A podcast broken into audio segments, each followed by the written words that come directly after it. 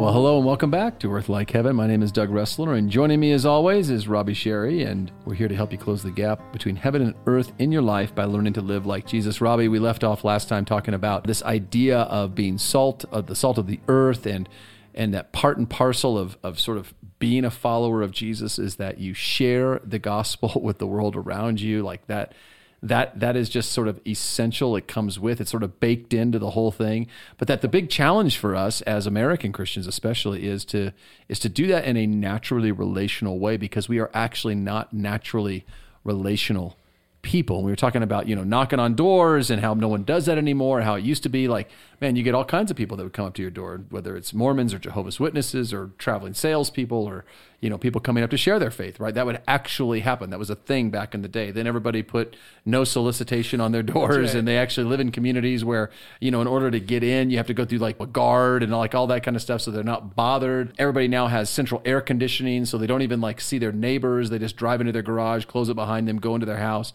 Like we, we have really isolated ourselves one from another. I remember years and years ago when my oldest was probably three or four years old. We're living down in Alabama. We had just moved into this new neighborhood and bought this house.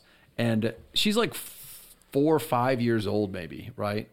And loves the Lord and wants to tell everybody about Jesus. I mean, that's one thing about my oldest. She just is passionate about whatever it is. She's passionate. I mean, mm-hmm. she's going to let everybody know what she thinks and what she believes and all that stuff, which I just love about her, admire her so much for that. So she's five, six years old. She is loves Jesus with all her heart. So she like literally starts going around our new neighborhood, knocking on doors and inviting people to church. Hmm. It's one of our favorite stories of her. And in fact, we get we we we didn't realize she was out of the house. I mean, so that kind of tells you like how, how engaged as parents we were. Like she's like our five year old's like wandering around the neighborhood. It wasn't a very big neighborhood, but still, right? I mean, and and finally someone like brings her back to the door and is like, hey, like so uh, you know, th- this is your daughter, right? Like, I know you guys are new to the area. She's like walking around, knocking on doors, inviting everybody to church. And we just think it's beautiful and we think it's precious because living down south, everybody, yeah. everybody at least will tell you they go to church down there, right? They, so they all love that. But, but it was, uh, it was just, but again, it was, it was clearly such an oddity mm-hmm. that someone would knock on their door and start talking about Jesus. So that's one extreme, right, right, in my family. The other extreme is I'm talking to my mom the other day, and I guess some Jehovah's Witnesses came up to her door, really? right? So she's inside with two of her granddaughters, right, who are like in middle school now, and the two the two gals, the two Jehovah's Witnesses, come up to her door and they ring the doorbell and they knock on the door. And the dogs are barking, and you know this, that, and the other. And mom kind of peeks out and sees who they are. And the granddaughters are like going to open the door, and she's like, "No, no, no, no, no, hide, no, hide, right. hide, hide." And and and they literally get this. They literally sat stood at at the door for ten minutes, like knocking and you know occasionally ringing the doorbell to see if anybody's home. They, they knew someone was home, oh, right? Yeah. And my mom, my mom literally is like hiding in her house. That's awesome. And I'm thinking to myself, why didn't you just open the door and say, "Hey, no thanks." Yeah. You know, like what what so is great. the deal? And so anyway, that just shows you sort of two extremes, just even in my own family of like how we handle these kinds of things. We just really struggle to be relationally engaged. And so it's very hard for us to be the salt of the earth. Or as Jesus will go on to say here in this passage, he says, You are the light of the world. Mm-hmm.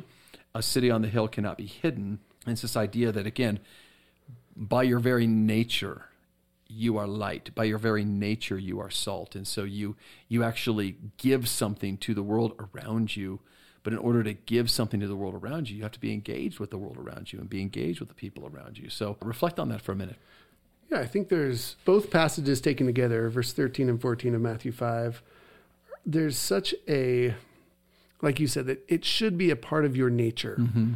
if you claim Christ as your Savior, you should want to share that with others, right? In, in right. a the salt sense, and you should be naturally a light, right? When he talks about a city set on a hill cannot be hidden, again, you think of Jesus is talking to people in the first century. They right. don't have incandescent light bulbs. Correct. Yeah. They don't have That's right. That's right. any any sort of electricity. So their light was fire. Right. In the form of candles in the form of fires in the form of you know right. torch bearing all that right. sort of thing so a city to function into the evening would need to light things and in the I mean, there's no street lights. Right. There's no car lights. Right, right. It is very obvious to see where there's a city. I mean, I think of those pictures like from space. Oh, yeah, When you see like the Yeah. the you know the globe, the Earth at night, and you go, oh, there's New York City. Right, So there's right. massive light, or there's the Luxor in Las Vegas because there's massive light.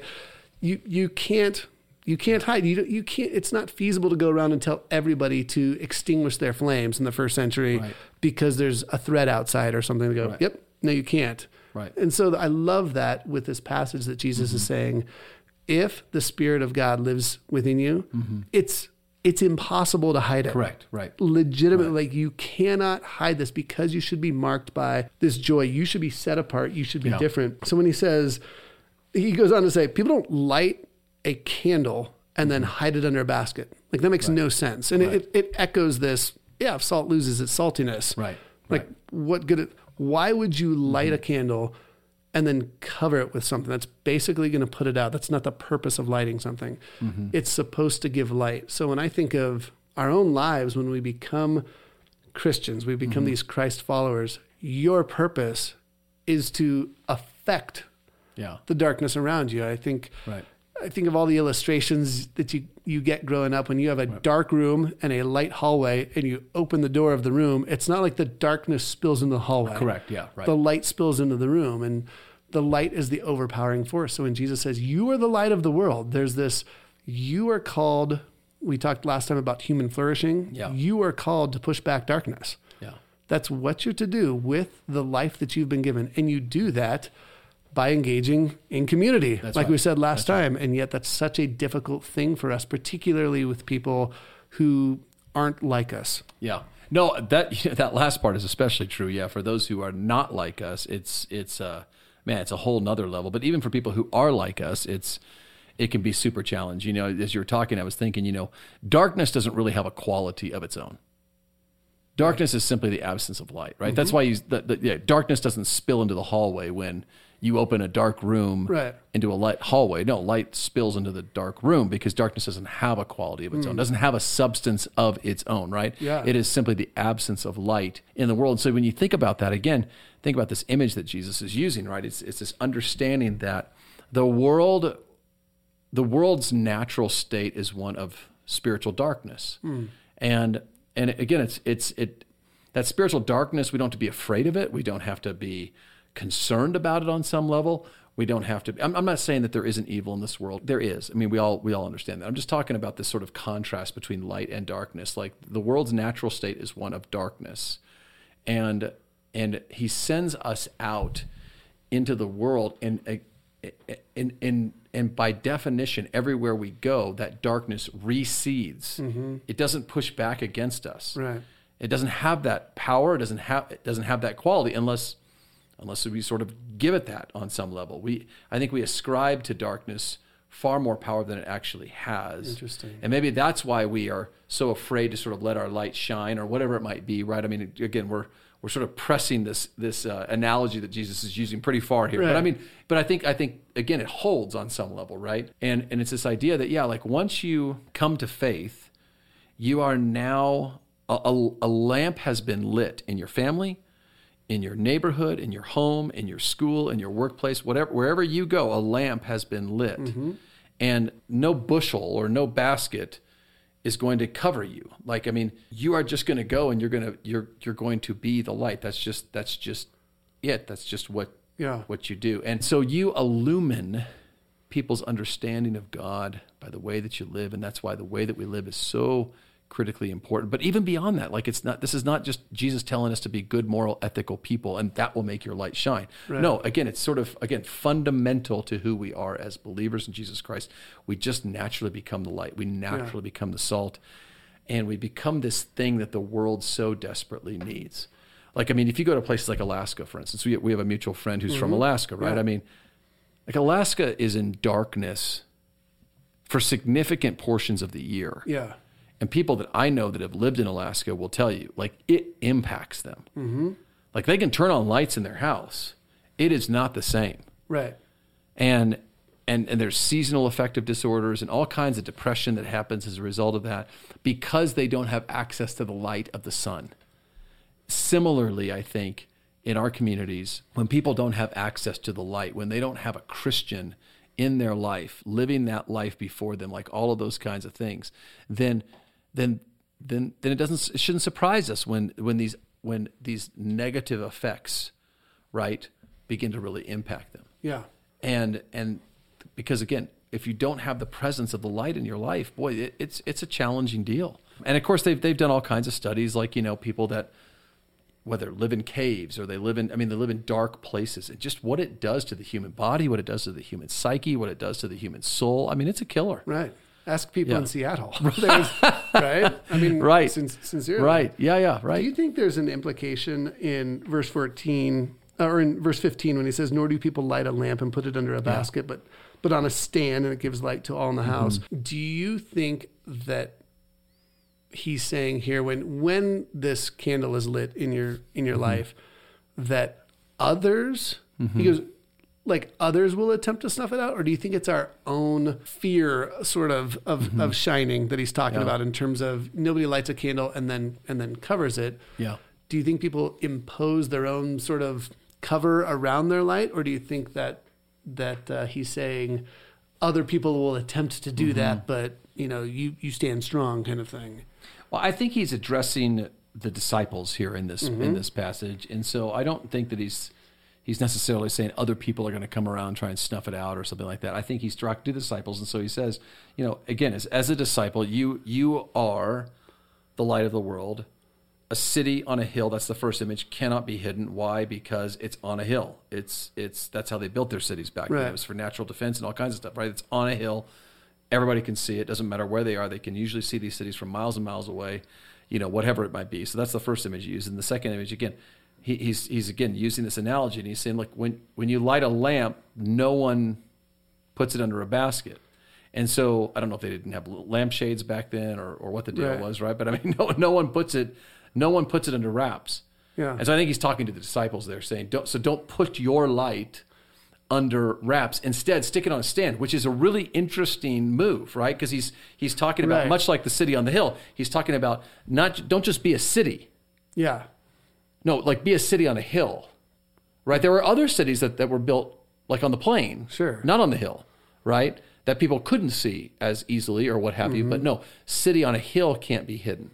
Yeah. You know, here I'm, I was in Israel last summer. I'm thinking of cities like Megiddo and some of these places that are literally built on top of these hills, on top of trade routes. Right. So people for miles and miles and miles, like you said er, earlier, they could see these cities even at night yeah because of the torches and the fires and all of those kinds of things. Like they literally can't be hidden. Now there could be a city on the other side of that mountain in the valley below that you can't see, but you're going to see the city that's on the hill, right? In the same way, you're going to see the lamp that's sitting on the lampstand because literally by elevating yourself, or not not pridefully, but elevating, you know, your faith, elevating Christ in your life, elevating your, you know, whatever your profile making, is, making it known that you're a Christian. making it known that you're a Christian. You are you are putting your light on a stand Mm-hmm. so that everybody can see. So maybe that is, you know, just practically speaking for like our listeners, that might be how you engage on social media. That might be how you engage at work. I was talking to a guy this morning and, and he was talking to me about how like he works for a company that, you know, is pretty progressive at the end of the day, pretty woke. That's how the term he used, right? At the end of the day. And they want to force him to change all of his email signatures to ah. reflect the ideology of the company. right So now he's wrestling because he doesn't want to be known by those things. He doesn't, he, that, that's not stuff that he would agree with. right So he's wrestling with, like, what do I do? And I'm like, I don't know. Sounds like we need to go get a beer and talk that out. Like, pray about that. Like, think about that. Like, there's a lot of different directions you can go with it. Right. You know, and he's, of course, a Christian. So, and this is a, a, a strong believer who is a light in his company and is very well known in his company for being a Christian. And he has influenced many in his company for Christ, as well as he's been extremely successful. I mean, they love him right because he's very, very good at what he does.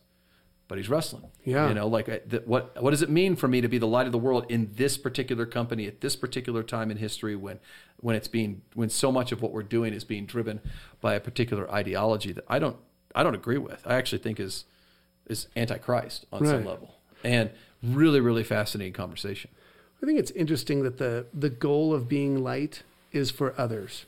Yes. Like right. he says, let your light shine before others so that they may see your good mm-hmm. works and give glory to your Father mm-hmm. who is in heaven. And when I think of when I think of when the electricity's gone out or something, you light a you light a candle and at first everybody stares at the candle. right. The first everybody goes, Whoa, Right. It's a candle and it's giving but then you kind of look around the room as your eyes adjust and the purpose of lighting a candle when it's dark isn't to stare mm-hmm. at the candle Right. the purpose is to be able to see and engage with others That's and, right. to, and to do something else That's right. and so this idea of illuminating the darkness that's around you i think is so fascinating so that mm-hmm. others see your good works and don't praise you for your good. Right. works it's not like wow Doug Wrestler, Mm-hmm. that guy's got it all together. You know, if I have any problems, I'm going to go to Doug Right. Wrestler. Why? Right. Because it's Doug Wrestler That's right. the idea is Doug seems to have wrestled with this. Yeah. I'm going to go talk to him so that I can defeat this thing in my life. Yeah. And in and in doing so, they're able to function uh, on this on this planet in ways that that are a reflection of them seeing the light Yeah. in each of us. And I think that's in a day and age where the goal seems to be focus on self Yep. Right. That's right. and get as many right. followers, likes, right. anything That's that you right. can. The idea, I, I just love that there's the humility part of the salt and the humility part of the light. That again, these multifaceted teachings of Jesus, like, Yeah. yeah, go go flavor and preserve as salt, and nobody compliments the salt, and go be a light, and nobody's actually like, whoa, Right. look at the size of that wick, Right. you know, or look at the quality of that that wax, Right, right. You know, nobody's complimenting the candle, Right, I mean, totally. unless you're a Bath and Body Works kind of guy, but I mean, Yeah. if you're a vanilla Is there center, such a thing as a Bath and Body Works kind of guy? Ah, I think it's kind a- of a kind of gal. Maybe. Yeah. Anyway. But people use the light for something else, and I just think that's yeah. such a good reminder that Jesus is teaching: like, be a light, but not for your own edification. Right. You know, it. it uh, I think that's exactly right, and I think that other centeredness that is part and parcel of this is what you're pointing to there. This idea that we don't focus on ourselves, we focus on those around us, which does call into question, you know, I, like I think about the number of pastors that I know. Uh, or ministry leaders that I know. And of course, in today's world, like part of how you build a quote unquote ministry is you have to build your platform. Right. You have to build your profile. And so you you by definition on some level in a social media world have to make it about you huh. in order to build your profile and become an influencer and like all of these things. I I, th- I think if I'm if I'm trying to like hold back my cynicism here, okay? Okay. It, You're doing well thinking, so far. Thinking the best of people in those positions, right? They're trying to build their profile up so that people will take them seriously what they have to say, right? And and then they're hoping that they'll be able to present the gospel and and because people will take seriously what they have to say because they're an influencer because of this that and the other, that that will then change the person's life. I, I assuming the best, right? That's Right. I think what they're doing. But of course the line is so fuzzy between promoting yourself and promoting the gospel. Yeah. you know and and and I, I just have to tell you like i've just I, again maybe it's because i'm so like not that. That's just not how i roll at all. And that's not to pump me up or pump my tires. That's not i don't really care about any of that. And now i don't have to do any of that either. Like i'm, I'm fully recognized. Like i don't i don't have to like that's not i'm not dependent on that for my living. I'm not dependent on that for my livelihood or any of those kinds of things. And some people that is what they depend on. Like Yeah. they must have a social media pre- maybe their publisher requires them to have x number of thousands of followers on twitter or something like that. Like all of that is wrapped up together anymore in marketing and in self-promotion and all these different things and you think about how counter that runs to what we're talking about here and yet yeah i mean the, the, this scandal just broke this last week about all these top level christian pastors who basically share each other's pulpits and pay each other these exorbitant speaking fees. No Tens of thousands of dollars. And all they do is just go back and forth to each other's churches. So they're a professional Christian. Well, that's the question. Like what's really going on here? Right. Like like when you bring out this person from this particular mega church in California or Australia or wherever it might be and you bring them to your church in Texas somewhere and you pay them a $30,000 speaking fee. Wow. and you do it knowing that they're going to invite you back to their church and give you a $30,000 speaking fee. Right. And you're going to fly first class and you're going to be put in first class. I mean, all of this stuff broke this week on, on Twitter about how oh, all of these pastors and all of these speakers, many of whom, if we mentioned their names, they'd be well known, everybody would know them. They're all sort of, they do this. And when they write books, they all endorse each other's books. Oh, right. Little like comments on And, the back. and, Yeah. and so because they, but they don't read each other's books. They just endorse them. no, I mean, all this stuff like broke loose, and I'm thinking to myself, wow, like, like this is such a, a this is such a scandal because it's so antithetical to what Jesus is talking about here. right. The absurdity of complimenting the Correct. candle. Right. The, the absurdity Right. just That's what they're like, doing. That's what I'm laughing at, and that's what they're doing. Like they're not only complimenting like their own candle, they're like complimenting each other's candles. Like they are saying like, "Hey man, like your wick that is amazing. amazing." like, does that come in taupe? Yeah. because I think I want a taupe wick, you know. Or I mean, I mean, you're just like, what are we even talking about here? But it's become an industry. Like, I mean, it, now this gospel thing that is supposed to like give light to the world, give salt to the earth, Yeah. has actually become an industry that is making people hundreds of thousands, if not millions, of dollars. And it's and it's and it's sort of built upon this foundation of a, a, a, a select few sort of reaping the benefit of a system like that Right. because they have promoted themselves to a certain level that once you enter that world it sort of becomes self-sustaining self-replicating Mm-hmm. Yeah. it doesn't matter if you never write another book again if you get one book and you get into that club then There you go. this is what happens and i mean and it's one of the reasons why of course i think the world looks at all that kind of stuff and just goes this whole christian thing is nonsense Right. There's a uh, a book by C.S. Lewis called The Great Divorce. yeah and it's about this idea of the separation of heaven and hell and great read and in By the way, I'm kind of bitter that I'm not in that club, you know, because I I, I understand. kind of, I kind of would like the first Right, class. the first class. Let's just be honest, right? I'm a little, I'm a little jealous. Yeah, Yeah, that's yeah. right. Anyway, go ahead. uh, Great divorce. in- Sorry, in didn't the, mean to derail. in the derail you. last chapters it's like in, in chapters 11 and 12 um, the narrator of the book who's presumably the voice of cs lewis is talking with his his guide his teacher who happens to be george macdonald Hmm.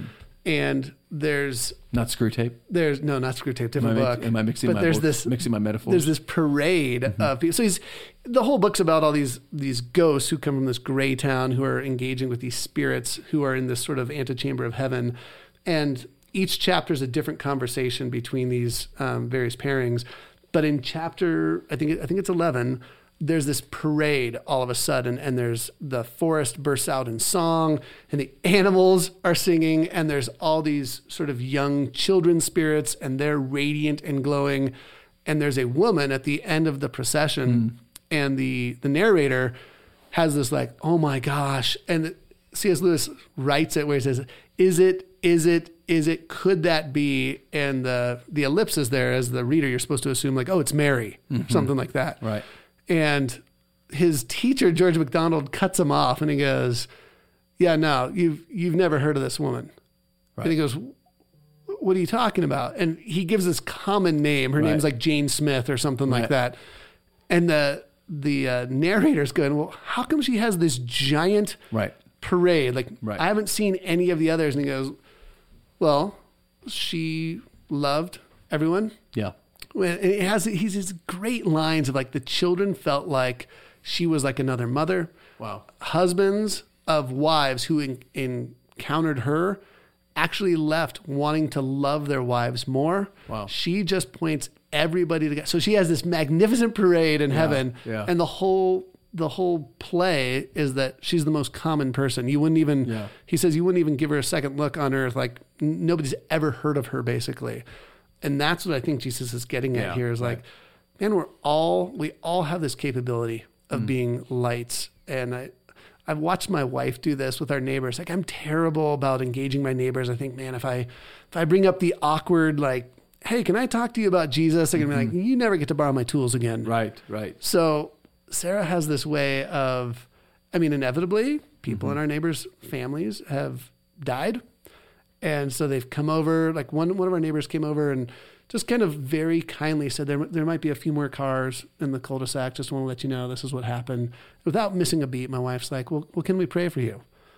You know, just it, and and I've never heard anybody Wow. refuse Right. my wife's prayer. No one's ever actually. No, no, I'm good. Well, they would refuse your prayers. They but might your wife's maybe prayers. I mean, Sarah is if amazing. I had said so- this, they would have been like, you know, I'm yeah, good, Robbie. I'm good, Robbie. But- Actually, don't need it. But Yeah. it's just that's what being light is. Yeah, I think right. Mm. is is being ready to to engage because people know if you're living this life. When he says people see your good works Yeah, and give right. glory to your Father in heaven, there should be your neighbors should know That's right. that you are a little different, that you have this faith that and maybe they think it's weird, maybe they think it's admirable, maybe they think they're in the same club as you, but you're Right. like a super Christian or something like that because you go to church, whatever it is. In those moments of grief, Mm-hmm. sorrow, pain, uncertainty, anxiety, etc., if they come to you, I think there's a an element of this of yeah, they're looking for light here and, and be ready at that. So I, I love that. Yeah, yeah. No, I think that's uh, I think that's exactly right. And I think uh, as as people think about for their own lives, like again, what what is it that we do? I think what your your example there of the woman that no one's heard of, right? I mean, I think that's the key. The key is is don't don't feel like this is something you have to try so dang hard to do. Yeah.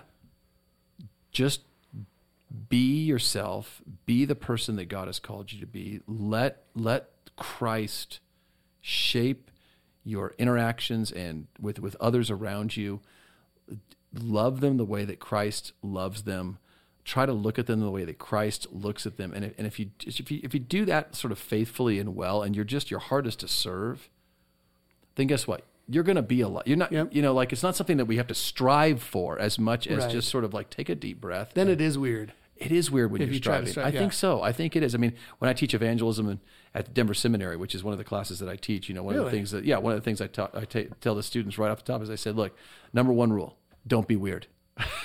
It's a great rule. Honestly, just Yeah. don't be weird. Like, Yeah. don't be that guy or don't be that gal. Don't otherwise. don't be awkward. Don't be weird. Just be yourself. Be the person that God has called you to be, and and and do it as naturally as as that. Yeah. And and if you do that, you will be light. Mm-hmm. You will be salt. It's when we strive or we work so dang hard or we're pushing an agenda of some kind or something like that. We're trying to get like notches on our belt when it comes to, you know, evangelism or whatever. I Mm-hmm. mean, like that's when it gets weird. That's when it gets awkward because people can feel the agenda. Yeah. And that's what they resist. They're not resisting you as a person. They're resisting the agenda that you're bringing.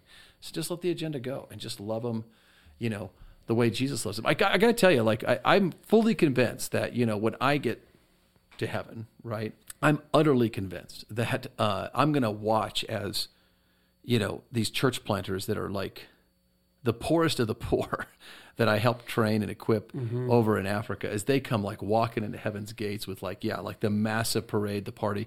No one will know their name, none of that kind of stuff. And I'm just going to be like, I'm going to be the guy they call like when their toilet gets stopped up in heaven. Right. And Right. they're going to be like, yeah, call wrestler. He's awesome at that. You know, I, I'm pretty convinced that's going to be my job. I'm actually cool with that. Yeah. You know, because on some level, I just recognize that there are so many men and women around the world who are just, they're just, they're just lights and they're just, that's just who they are. And they're making a massive impact by the way that they love others and serve others. And that's really what it's all about. And that's what I try and endeavor to live my life uh, after. I know you do as well. And so, um, yeah, great, great conversation, Robbie. Thanks as always to our brother Jake, who's, uh, you know, the guy behind the glass, uh, putting this whole thing together, and Billy, who's producing these podcasts week after week after week. Please keep listening as we dive in deeper to what it means to follow Jesus. We'd love to have your comments, love to have your reviews um, on whatever platform you choose to listen to the podcast. And we ask that you stay tuned and stay subscribed as we uh, release more episodes in the weeks ahead. We'll talk to you next time.